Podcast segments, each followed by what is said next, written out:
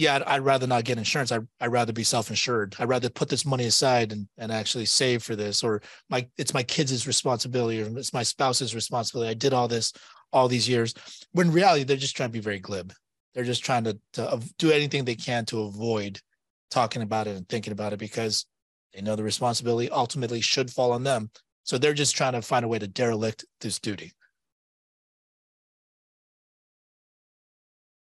Well, thanks for joining us this week on the weekly Q&A. I am joined by Joanne Rosales. Hi, everyone. Our head of contracting or contracting director. Um, I'm Albert Laub, filling in for John Background, who's out of town today, you know, but I just want to get, want to get this thing started by just going over a couple announcements before we actually get to the questions.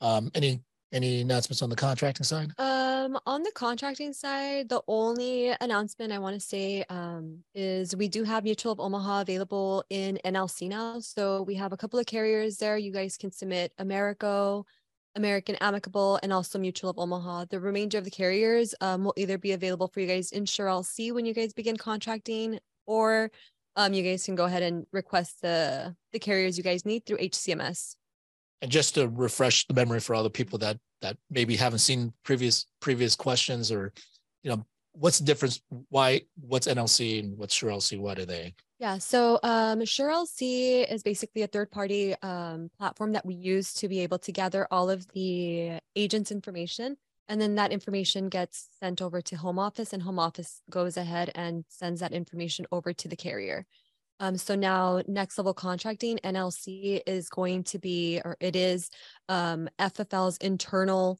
SureLC platform, I want to say. Um, this is something that the um, internally we go ahead and we receive all of your information and then FFL directly goes ahead and submits that over to the carrier. So now we are um, cutting out SureLC, the third party, from being able to gather this information and send it out for you guys.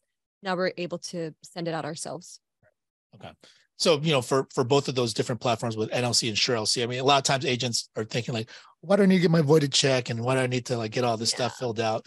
It's actually to your guys' benefit. You guys may not even recognize it because everyone comes in they want to start making money. They want to start putting themselves in a position to start you know yeah start their business ASAP. right?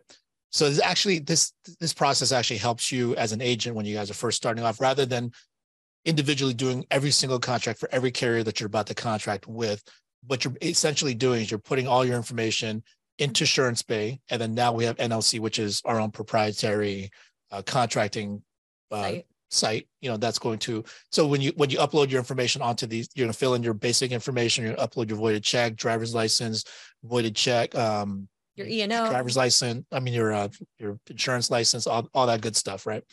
And then the thing is, what's going to happen is go- they're going to take gather all this data and then basically create a rubber stamp with it and then stamp it for every carrier, carrier. that that uh, participates in that particular platform. So it's helping it's helping you in the long run. So I mean, yeah, it's a little bit of of a pain in the butt. It seems like when for most agents when they start off and they're like, why do we, why do we have to go through this? Yeah, it's actually you don't want to go through the other route, the alternative, and actually have to fill it all one by one. So just so you guys can kind of create that framework of how how this all fits into what you guys are doing, which really isn't that important and and on the back end because once once you're contracted, you're contract and you're good to go. Yeah, once you guys create your um, SureLC profiles and your next level contracting profiles, you guys are not going to have to um, touch that again. All your information should be uploaded when you guys start to create it. So um, it should just work pretty seamlessly in terms of getting new contracts with carriers. Right. But actually having that, having done that too, it's like when you need to apply for new carriers, when you have new requests that come out, or let's say FFL signs signs up with another partners with another carrier, we have a new contract, then you can just they can basically just go in and they'll apply that information in there. You just do your final signatures and you can upload that and send that out. So it'll save you a lot of time in the long run. So just just if you set it up properly up front, then you don't have to worry about going back and doing things over and over again. So it's all a little bit of a process, but you know, anything anything that's new, you got to learn how to do it, and it is what it is. So instead of complaining about it, just try to figure and try to understand it. uh, another announcement I wanted to make was um, with carriers, typic, typically um, across the industry, you don't get paid until the client makes a payment, right? So that's called on on a settle. Okay. So there, that's actually a, a change. So some carriers have already been doing it, but you know, for the most part, most carriers they want to secure a first payment because that's actually when the when the contract's actually enforced anyway. Because the thing is, you know, there's two parties. If just because you apply for a policy, they could approve you, but it's not actually active until they actually receive a payment from the client for the first initial premium. So that's going to be one of the changes coming up very soon. I don't know exactly the specific date, but you should you should anticipate it coming up anytime soon. It could be as quick as tomorrow, but every carrier is changing it to they're going to be paying on settle, no longer paid on approval. Previously, for a couple carriers, they were paying on approval, which means you can you can do the application for the client, they get approved there on the spot, and then you get paid within a day or two. Now the thing is, they're going to if you do a post dated policy, which means they they're going to draft in a month or so, which generally I'm going to explain. I'm going to explain uh, why it's generally not a good business practice anyway but they're, they're not going to uh, pay out the advance until they receive the first payment. So that's something that you guys should all be aware of, something you guys should be conscious of because it's number one, it's going to help you protect you guys as agents to, to lower, minimize the amount of chargebacks because you can sign somebody up, like, hey, I'm all in, but let's get it. I don't have the money until next month. And then you can draft me on the 15th of next month. Right. And then the thing is, you know, they they got approved for it. Otherwise, you know, you got paid your commission, but a month comes by and they're like, oh, you know what? Hey, you know, I spent all my money the previous month. You know, I didn't have money at the time we signed up for the application. I don't have that hundred bucks a month or 50 bucks a month or whatever it may be. I don't have that money. You know, their, their, their spending habits typically don't change that drastically from one month to the next, right? Yeah. So the following month they could be they could find themselves in that same pickle. They may not be able to afford that initial premium, and then boom, you get a chargeback. So this is to everyone's benefit to, to be able to do it this way. Because re- in reality you're you're no one's really earning their full commission anyway because we get advanced 75% up front right? So you get your annual premium times by your commission rate times by 75% advance. 75% essentially you're getting paid nine months worth of business that you didn't do yet because all you collected was one month right? And then obviously the remaining the remaining 25% gets paid out in months 10 11 and 12 as the clients continue to maintain their policies that's what's called trailing commissions or residuals. And then for final expense and, and permanent policies, you get paid 5% each year after that. So that's how that's how that's going to work. Now, but as far as going back to how do you prevent this from happening, the thing is, I think I think we've ran into a lot of lot of situations. We talked to some agents that, that you know maybe their chargeback levels are a little bit higher than what they should be, and typically when you talk to them, just you'd be like, hey, so why are you posting so many so many of these these cases? Or you know, statistically showing, I think like seventy percent of chargebacks come from policy that never got a chance to draft in the first place. Right. Yeah. So I think sometimes it, it could be because an agent just used uh, poor judgment initially. Maybe they thought too much about how much how much money do I need to make right now. So I'm gonna I'm gonna push this sale through, whether this client can actually afford it or not. And if they can't afford it, then you know it really does no one any good because the carrier doesn't have another policy on its book on his books. The client is not covered, and then you got paid for something that you didn't really earn. Yeah, which means it will result in a chargeback. Now it kind of puts everything in kind of kind of a into into flux.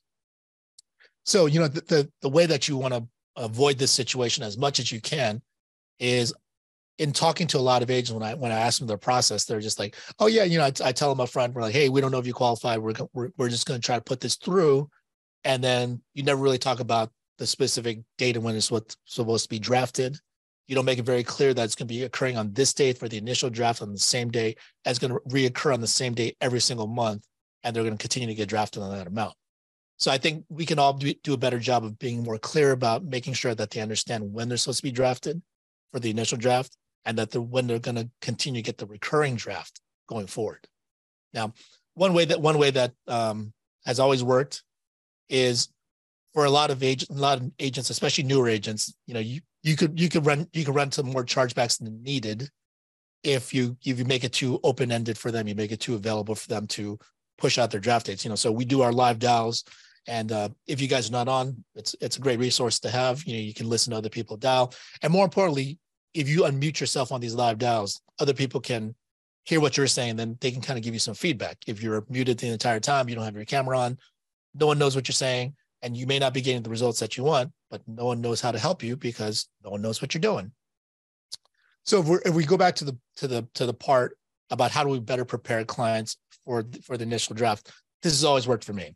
Okay, so I'll run through I'll run through the uh, the script, you know, get every, get everything going, present a couple options for them, and then at the end I'll I'll be like, which plan works best for you, and they'll tell me, and then I'll be like, okay, so first of all, we can't make a decision today, but the carrier is the one that makes the decision. So let's put through the application, and I'm gonna go through the application step by step. When it gets to the bank draft information part of it, you know, obviously we we gather their their bank info, information, we input that data, and then I'll say, okay, uh, this is this is what I personally say. So I'll say, all right, so the first the first draft is going to come out within the next uh, 24 to 48 hours. After that, if today, what day is today? 19th, the 20th. It's President's Day, which is I don't understand how that's a holiday, but it's the 20th. So if, if I'll say, okay, so the first draft is going to come out within the next 24 to 48 hours, then each month after that, it's going to come out on the 20th of each month after that. Are you good with that? So I never presented the options because sometimes on live dials you hear you hear people say like, yeah, you can you can push this out as far as you want. We can we can we don't have to draft right now. Like we don't take any money. You can draft it a month later from now. And uh, you know you also have a 30 day free look period. You can cancel it if you want. Like you're you're begging the client to cancel now cancel, at this point. Yeah. At this point, like why why are you even like offering it to the client? Yeah. Or you're giving them an excuse to like not not get it now or not get covered. Oh. Right. And and you're it, and what you're really doing is you're kind of undercutting the the actual value and importance of of having this uh having this coverage in the first place. Because the thing is, you should let them know why this is so important to them, what the urgency is for them to have it at the moment. And then after that, once you've established that, then you know, act upon it. You know, just make sure that they understand, look, you're getting this in place so we can get this get this policy in place so you don't have to worry about uh, not having this in, in place anymore. And once you've covered, you're covered, you're covered. So that that's one way. So the thing is eliminate that option for the client because if you say like, when would you like this to draft? If they have the option, they're gonna be like, mm, I don't know, like 30 days from now. Right. And then some for some of them, they don't manage their money to to to to that close of a degree where they know this is exactly what I'm gonna have. So they might over they might not be able to draft and might come back with a returned item and then you got to go back and try to fix it. It's more work for you later anyway. So the better that you can prepare, the better that you can set the table for the client, the, the clearer the expectations that you set up front, the easier it is, and then the less chargebacks that you're going to get. And plus, especially with this new change, as far as changes from pay on uh, pay advances on approval versus pay on settle. On settle means this is when they draft the, the company drafts the money. If you want to do that, I mean, this this will greatly help eliminate a lot of post dates because you're just not giving people the option. So obviously now, obviously you got you got to be adaptive. So if I if I offer that to the client, say like, hey, the first draft's gonna come out the next 24 to 48 hours. After that's gonna come on the 20th of every month. Are you good with that? I just say that because I don't want to say like, hey, when would you like it to draft? Because if people don't have to pay right now, no one wants to pay right now. Yeah. Right? No one wants no one will take that take that option. So then for them, there's there's gonna be like, if they if they can do it, those be like, okay. And if they can't do it, they will let me know at that point they'll be like, "Oh, you're gonna draft next 24 to 48 hours." Um, yeah, I won't have money until this day, and then we can pivot and move from there. But, but I'm not I'm not offering additional options for for clients to have uh, potentially be confused about to like to, to mess up their own budget about. Yeah. yeah. So, so keep that in mind when when when you're going forward with all of your your new business because look, there's a lot of people to protect out there. There's a lot of families that we we can help. So, you know, let's do our job and actually help them. And actually help them by not just like signing them for, up for a policy, but but for figuring out a solution that allows them to be able to get covered, you know, get get approved, get covered, and continue to maintain this. So it's clear that we can communicate that part. And this is this is also the thing about you know sales. I think a lot of times people try to avoid talking about the hard stuff because I actually just had a hard conversation this morning, right? Yeah. Um, and I've I've never shied away from a hard conversation. I always try to think things through a little bit and try to think, is there is there how does this affect this other person? But you know, when it comes to something like insurance, they're gonna die. They they need this coverage. They need they need this protection for their family. So the thing is, we can't dance around it. And then when they say like, "Oh my gosh, it's going to be three hundred bucks a month," I just say, "Yep, it's only three hundred bucks a month." It's very matter of fact because, or whatever whatever their premium is, because the more that we sensationalize it or make it a bigger deal, like it's going to be a bigger deal to them. So, you know, we just got to state a matter of factly, yep, this is what it is. And they're like, we have to pay this every month. Yep. There's there's no other way around it. So just just be straightforward with your client. I mean, be professional about it, and if you can do that, it'll just be clear for them. They know what to expect every single month. They know when to expect that first draft, and then keep it as simple as possible. And Like let's let's not let's not let's not play games with it and put yourself in a in a tougher financial position than you need to be by racking up some unnecessary chargebacks that you could have avoided. Yeah. All right. Any uh, any questions out there for uh, any other questions that we have out there that we can address with you guys or clear up?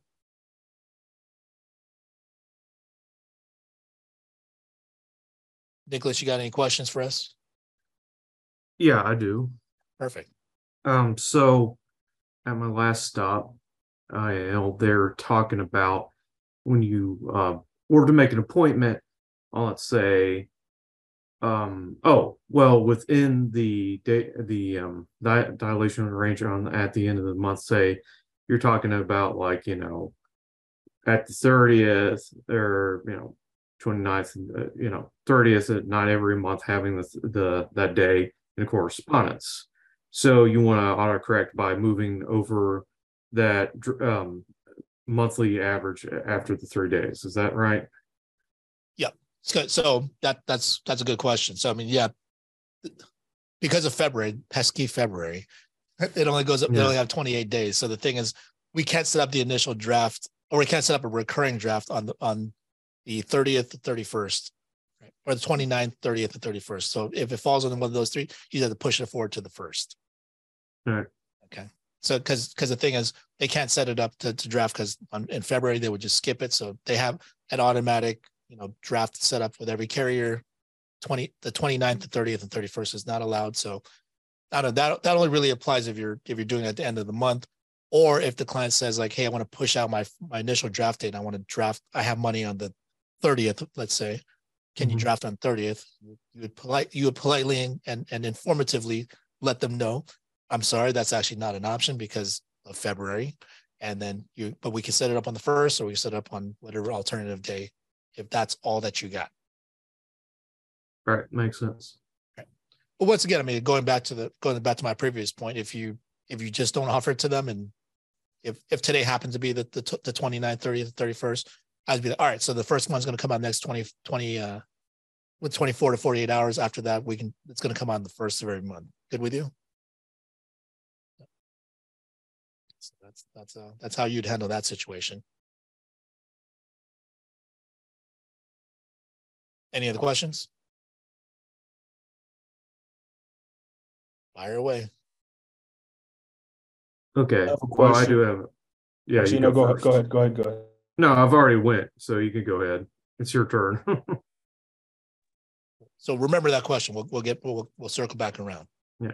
Well, I'm a I'm a I'm a I'm a staff member, so maybe I'm just kind of a filler. But um, I was gonna ask, what what is a moment in your life, and you know, Joanne and Albert, that you know made you guys believe in life insurance more? I'll let you. I'll let you start. That made me believe in life insurance more. Yeah. Um, I think. Well, for me, I started to believe in life insurance as soon as I got exposed to it while I started working with you. Um, but honestly, I've always seen a, a value in life insurance since I was exposed to it. Um, but I think like for me, um, being out there on the field and like running into families or running into people that were just so desperate to find coverage, um, people that are already like have medical issues or have been diagnosed with like a medical condition where they're just like scattering to see what options are out there for them um, so being able to be exposed to like seeing so so many different cases. I mean we ran into this person with albert out on the field when i barely started. I remember she was like young and she had like cancer or something like that and we were trying to get her coverage before to see what she would qualify for at that point you know? So um and then at the time we were working for a company that basically didn't even couldn't even cover her anyway because it was just wasn't going to cover her but um but yeah i think for me um seeing the real um need in people you know whether it be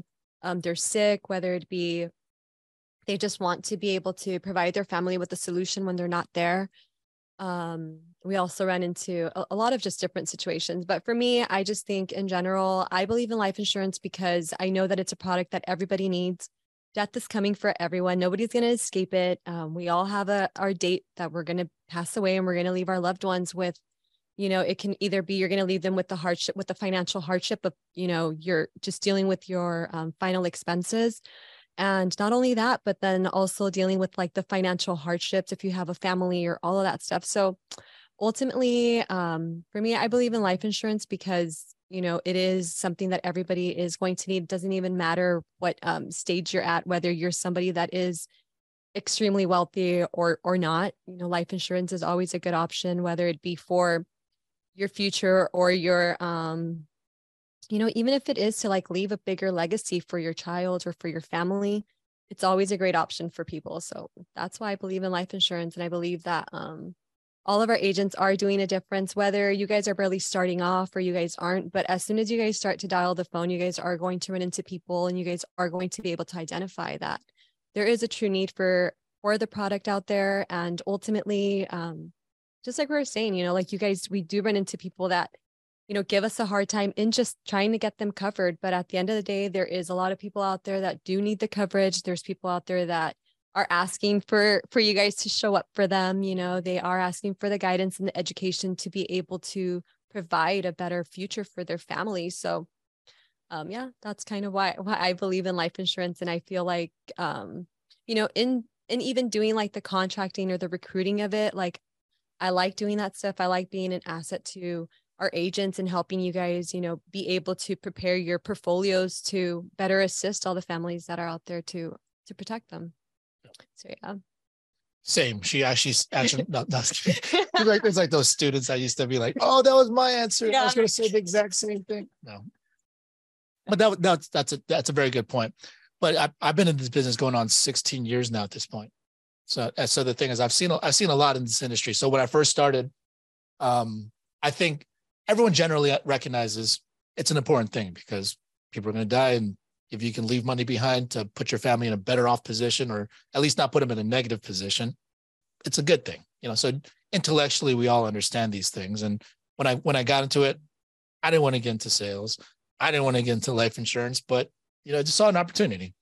Started doing it and i'm you know i generally understood why generally it made sense but it actually didn't hit me until my first client died on me which was four months into the into the uh, business so like you know went out to go see a client. It was actually we went went to go see his wife actually, and then you know they you know she she's she didn't she she already had some coverage and you know she didn't really need that much, but then her husband actually didn't have any coverage. So then you know I was still kind of a trainee, so I, I had my manager out with me, and we were physically out there you know seeing clients, and then my you know my manager actually falls asleep in the middle of my presentation. So you know he just starts yawning and he's like, "I'm tired," and I'm like, I so I remember this this uh this presentation very very distinctly. And then so then I'm going through the presentation and then and then like I, hit a dead end with the lady because she was like, "Oh, I already had the coverage and blah blah blah." And my my manager wakes up just in the nick of time, and then he's like, he's like, "All right, well since you're already covered, what do you have?" And then she he starts on the husband, and then the husband says like, "Oh, you know, I don't I I, I don't really need that much," and he's like, "But you don't have your funerals taken care, funeral arrangements taken care of." He's like, no. So then we, we offered him a plan. He, he took it, made sense for him. And, and then I was like, wow, you know, for me at the time as a new agent, I was like, wow, I didn't realize you can just pivot and, and help whoever else is in that room. So it, it, it, it added new perspective for me. But also after uh, we signed him up and I'm like, I'm excited. You know, my manager was like, yeah, that was, that's your sale and blah, blah, blah. I'm like, cool. I'm getting paid on this too. Yeah. And then, and then uh, four months later, you know, we we got a notice from home office and then it was like a death claim. And I'm like, who's this? And I was like, wait, it's like so it was like a senior guy, but you know, I was like, four months later, he passed away from heart attack. So I called, I I called the wife and I'm like, hey, what happened? You know, and she was like, hey, he died in his sleep last night, had a heart attack and passed away.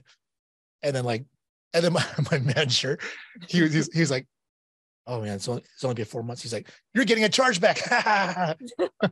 so I mean, it was burned into my brain because like it was just a kind of an odd situation with all these different things going on. Yeah. But you know, like I felt I felt good because it really did help that help help the uh, the original client we went to go try to sign up for insurance. We couldn't help her directly, but we were able to help her husband, which in turn in, in turn actually helped her out. Yeah. So then you know you you realize like whatever you're doing, it's not a very linear thing. It's not not specifically supposed to be like, hey, I'm going from here to here and here to here, and that's what it's supposed to be. Your job is to go out there and help as many people as you can. Your job is just do your job. Our job is to help out the clients that requested for the information. If they filled out a lead, they filled out some information for it. Our job is to go out there and, and get. And we got to push a little bit harder. We got to stand up for them a little bit more when they initially think they don't need it because everyone, will, the majority of people will tell you they don't need it because it's just they haven't budgeted in their own head or they don't recognize the gravity of that situation because they can't see that far ahead yet. We're, we're dealing with this day to day. So, you know, that that situation specifically has really helped crystallize in my head why this is so important. And, you know, every everything that we're doing, it makes a difference at some point because the thing is, even if I got to know in that situation, it helped me learn, it helped me understand a little bit more, which will help further my career and help me further my ability to be able to help other people in that same situation. So I don't I don't take anything for granted anymore, and especially the older that I get, you know, I recognize you know, the situation. Also, going back on Joanne's note, we we had a lot of fun when we were in the field because we you know we we went to go visit a lot of families, and some of them are not doing that well socioeconomically, right? We went to some pretty rundown homes, and so if you, if you if you guys are in this business and you guys are watching this, and if you guys ever get to a point where you want to complain and you uh, you think this is this is tough, or you think your life is tough, or you think whatever's tough, I mean, instead of because we live in we live in an age now where we can do everything virtually and, and through telesales. However, if you ever feel like complaining and you ever feel like things are difficult, what I would personally recommend to you is go out there and start door knocking and set some appointments to go face to face in person. Skip get some local leads, go in person. The the thing is, by virtue of you doing that, the thing is you'll realize your life isn't that bad there's a lot of people out there struggling far more than you are. There's a lot of people that need help a lot more than you do. And no matter what our situation is, we're still in a position to be able to determine our own worth. We can we can go out there and continue to work. And yeah, there's me ups and downs. You're not you're not always going to know what you're, you're what you're doing. You're not always going to complete a successful transaction on every single interaction. But the thing is, if you just continue to put in that work, you're going to get get some results. When you get those results, you'll realize how how truly grateful we all should be that we have this opportunity. You know, so that's that's my recommendation. If you guys are struggling, you guys don't don't feel like you have anything to be grateful for, go out and see some people in person. you will be very grateful. And then if you can help them, maybe you feel great about yourself, right? Didn't it feel great every time we were able to yeah. help people out? It did. Yeah. yeah. Money aside, I mean, money's great. I'm not going to complain about that. but then as far as far as just the, the intrinsic value that you that you you gain by just helping somebody out. Like I made a difference in that person's life. It's nothing like crazy attractive or sexy, or it's not like, hey, I, I saved this guy from burning building, but their family will thank me. Yeah. yeah. Just got to keep that perspective. So long-winded answer aside, hope that that answer that covers that. Nicholas, what, what was your question? Oh, well, I was just going to add on to what you're saying right there. Please. So I think a good example of that would be something that might not have a, t- a tangible value right now. But for example, back in 2020, I worked as a census taker going door to door. And a lot of people are, you know, very, uh, you know, uh, reserved about doing, you know, all that, getting the data from them and such. And they don't, you know, there's not an intingent value right that moment that they you know can obtain from getting their you know accurate information in the census but it's just like well look at the long term. You know your community if is going to have better input from the state and federal government if they have accurate accounting of you know the population sprawl and like what's the you know current makeup of your community. Um yeah so i would definitely say that that is a good example of what you were talking about no, I I think the census thing is a really interesting thing yeah. because because they definitely don't get anything in return, right? Yeah. It's just literally you you're giving out your information.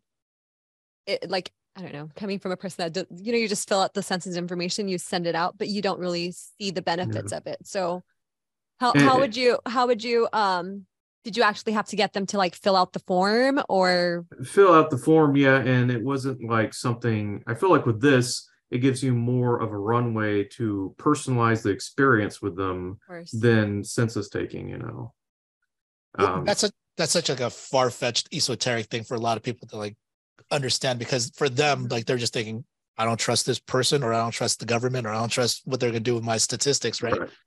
so but but you know that's that's a really interesting thing when it comes to the census because your existence literally doesn't even count for this earth if you Yeah, don't if if, you you, don't decide count not to fill it out yeah. yeah, because you can't go to, get over that portion. So, and like, and this is this is the thing about life. You know, everyone wants significance. Everyone wants to be significant in some way or another. Not always in a grandiose, you Yeah. know, kind, kind of like bravado kind of way, but just more like you want to be seen, felt, heard, all that stuff, right? So everyone wants to leave their mark. everyone wants to leave their mark, just- but then sometimes because of misunderstanding or because of not understanding not trusting you know the thing is people their existence doesn't get a chance to actually count. Yeah. and i think that's a good, analogy in terms of you know when it comes to insurance like people don't want to think about what happens to them because they think so small about themselves. They don't think they make an impact whether they're alive or whether they're dead. And yeah and you make a difference to your to the people around you the people that you're close to you can you can either put them in a in a better position or you can put them in a worse position. And that's that's our job to communicate that to them our job to help them understand that. Yeah. it's a good point. Yeah, and going back to my question now um so yeah i know it's might not happen very often but i know that with certain families they you know large extended families they have this idea it's like well because i was thinking about this when i saw the GroupMe uh, image that um what's his name posted about the reasons you know not to have health care it's like my children will support me. Well that's actually a reason that's more common than you think for large extended families. Uh, certain matriarchs or ma- patriarchs of the family would be like, well, you know, we pulled together these resources and I am going to have, I'm going to support them and they're going to support me when my time comes. And I know with my family on my dad's side that they pulled resources for certain things, you know, big trips or this idea of insurance, you know, this, you know, funneling idea. And I feel like with that, in that instance, what you'd have to do is be like, you know, well, it's great that you guys have a solid plan like that in place, but let's consider all these factors going to that.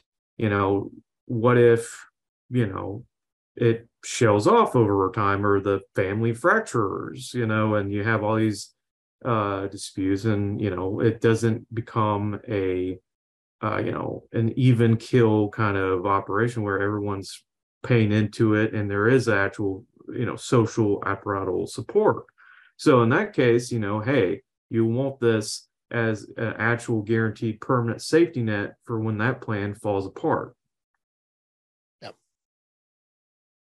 Was there was there did you have a question tied into that or was that more just a statement Well, I was just asking, I guess that was kind of like their bond kind of question.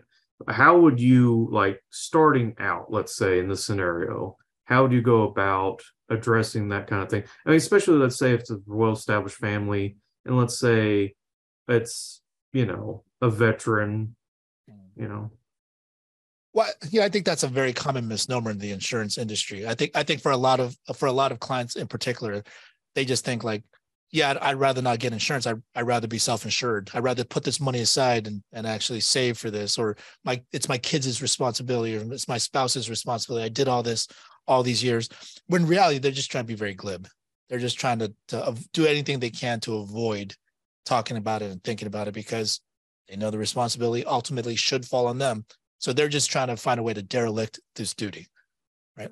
But I, I think I think uh, that's the that's the huge misnomer because a lot of times people think like, oh well, I'm just going to get rich and I don't I don't need to to get life insurance. To but the reality is most rich people and people that are actually financially savvy, they get insurance because why would they not get insurance? Yeah. Like they want to be able to transfer this wealth to their family They want to be able to pay off their estate taxes they want to be able to to leave extra money behind in case they they they they, they kick the bucket early like there's so many different reasons why people people do it but the, the reason why these people at these certain socioeconomic levels continue to stay at that level is because they're taking on bad advice they're taking on bad advice from people in the same situation as them that are just the smart guy the guy that knows everything when reality it's like you should look at the person whose financial position you would like to be in and follow what that person's doing But those people, they generally don't associate with those people. They just stick within their own socioeconomic circles. So then they continue to get bad advice. And then they just they start to like create this echo chamber and they continue to to reinforce the bad ideas that they initially had. So this is our job as insurance agents and and to go out there to actually inform our agents and let them know hey there's plenty of other solutions out, out there for you just because some so and so says it doesn't mean that it's actually correct ask yourself do you want to be in that person's position financially. So that that that'd be the first thing. I, I just let them know like where are you getting this information from?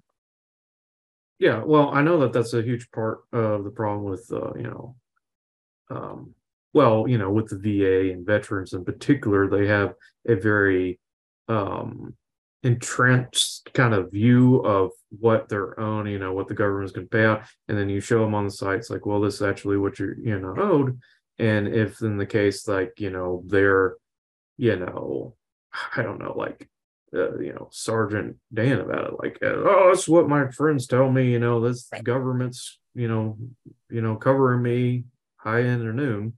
And then in that instance, it's just like, well, unless if you have like, you know, a lifeline, so to speak, to you know, branch out into another veteran to show them, hey, that's not entirely the case. Then you know, even if you show them on the website, they're not going to believe you. So. Yeah, no, I, I think I think the veterans is actually a very very good uh specific point about what we're talking about here because it's been a while since I've actually looked at it, but I think uh burial benefits like 300 bucks. It's 600 bucks if you're active military. And so that's just the burial benefit. You yes, you get a plot of land and you know, you get a place to, to be buried if you if you choose to be buried there. But the thing is 300 bucks or 600 bucks. It's not Yeah. it's not very much money. Most of these guys don't want to think about it, so they just be like, yeah, no, I heard from a buddy that you know that was in the military that um, I'm, I have full burial taken care of. But it's like, okay, but what else do you want to leave behind for your family? Like, what else? That's not going to take care of everything else. So I, I, I think I think that's a perfect example of just going to show these people are just being very glib, so they can avoid talking about it, avoid thinking about it. Where in reality, like this is our job, and and we have all these resources available, so so we can specifically look up in the in the case of a veteran, hey, read this. This is actually what it is. You're not covered for as much as you think. And, you know, it's my job to help you understand this. And, you know, that's great that you have that in place already. But what about the other stuff? You know, so this is this is my job. I'm supposed to show you this other stuff. What you do with it is up to you. Right. And and I and I think that's the best position for for us to, to, to take. You know, the thing is it can't be like, I need you to take this for for me. It's just my job is to pro- provide you with the information I'm trying to put you in a better pos- position. I'm trying to identify the different problems that you, that may come up for you. Here are the solutions. Here, here's what I can try to do to help you get qualified. And what's your uh, position specifically on how the way that Ryan Reynolds presents that? He says that sometimes you have to approach him like a doctor. Like sometimes they're going to fool themselves into believing things that they shouldn't, and you have to question more deeply. But you also have to be persistent because he has this rebuttal. It's like, hey, you know, uh, Dan, that's great. It's perfect. That's why we're having this call. We're getting to this part, you know, that whole thing. And I think that that really, I don't know, it's it's really hard to find any flaw with that kind of rebuttal because it just works so well, and you can get back into your flow very easily. Yep. Uh, so, what's your take on that? No, I agree. And Ryan, Ryan, Ryan does great. So, I mean, I, I think, uh, I think that's specific. That's the mindset that we need to, to, to approach it with instead, because most times too many, too many agents are just very too customer servicey and just thinking the customer's always right. But the thing Mhm. is they're not because if it was up to them, they don't want to pay a thing and they don't want to get insurance. So they're not, they're not right. And, and I, and I'm, I'm saying this because if a client doesn't get a policy, everybody loses, right? The insurance carrier doesn't have anything on the books. You didn't get paid your commission. Their, their family doesn't have coverage when they die. Ev- literally everybody lost. So the thing is, we need to just take that approach of a doctor, doctor patient mindset because we can't be like, hey, what do you want?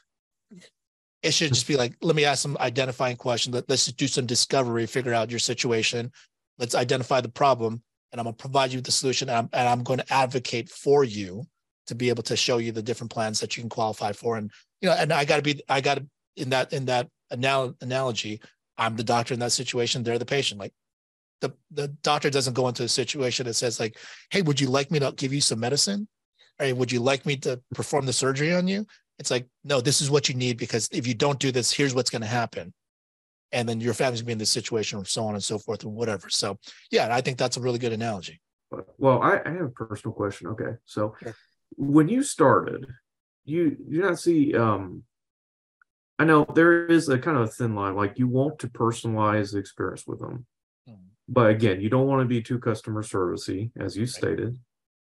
But wouldn't you see that a key icebreaker would that be like, oh, well, you know, I've noticed that you're from this city. I've went through here. Yeah, it's a, this is a great experience with this drive. Wouldn't you say going to this restaurant, like just opening with some uh key anecdotal that would um, you know, add, you know, in a narrative sense, be a hook to personalize it is like a valid resource. Because i'm kind of surprised because all the uh, people that have studied been that have been doing this i don't think that they've really used the um the author's strategy just so to speak to paint the picture with a with a powerful anecdote.